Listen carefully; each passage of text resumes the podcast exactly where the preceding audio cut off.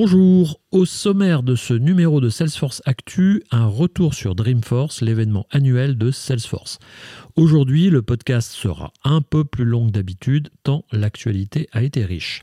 Covid oblige, Dreamforce, rebaptisé Dreamforce to You, s'est transformé en version 100% digitale et a eu lieu tout au long du mois de décembre pour célébrer nos clients et leur proposer de nombreuses sessions techniques inspirantes comme Dream TX du 14 au 17 décembre. Revenons sur la keynote de Marc Benioff qui a ouvert le bal le 2 décembre. Cela ne vous a certainement pas échappé, Salesforce se prépare à accueillir Slack dans sa galaxie de services. Cette acquisition étant en train de se faire, je ne pourrai malheureusement pas la commenter à ce stade.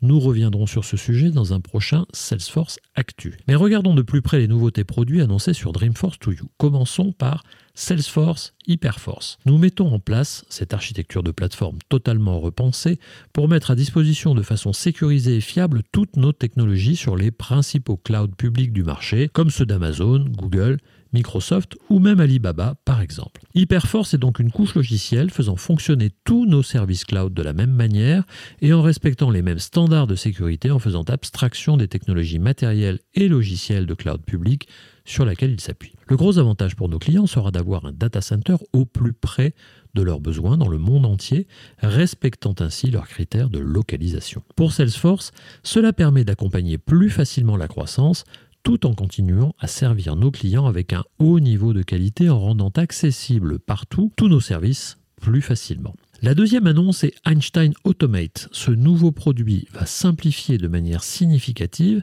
la mise en place de processus automatisés. C'est une solution d'automatisation des workflows de bout en bout.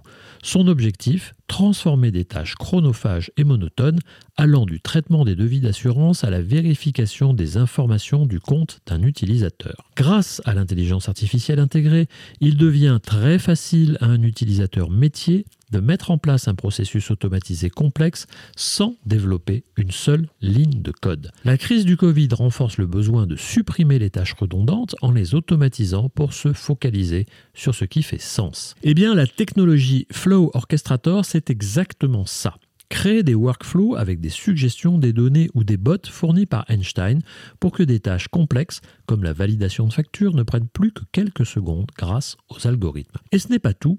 Einstein Automate permet grâce à MuleSoft Composer d'utiliser des modèles pour créer un profil complet de client en un rien de temps. Le tout avec la plus grande simplicité, le low-code, no-code devient la norme. Enfin, Salesforce a annoncé Service Cloud Workforce Engagement, un outil de planification et de gestion des équipes. En 2020, les services clients ont été mis à rude épreuve.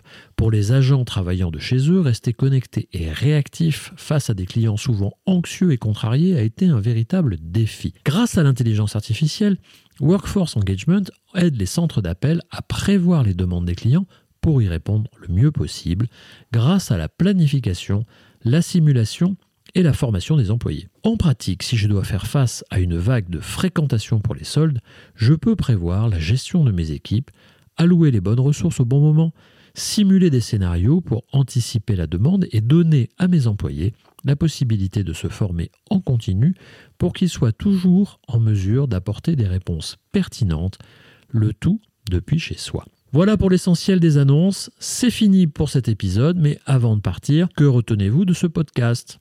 Merci de l'avoir écouté, on attend vos commentaires sur Apple, Google Podcast ou avec le petit pouce bleu de YouTube. La suite au prochain épisode.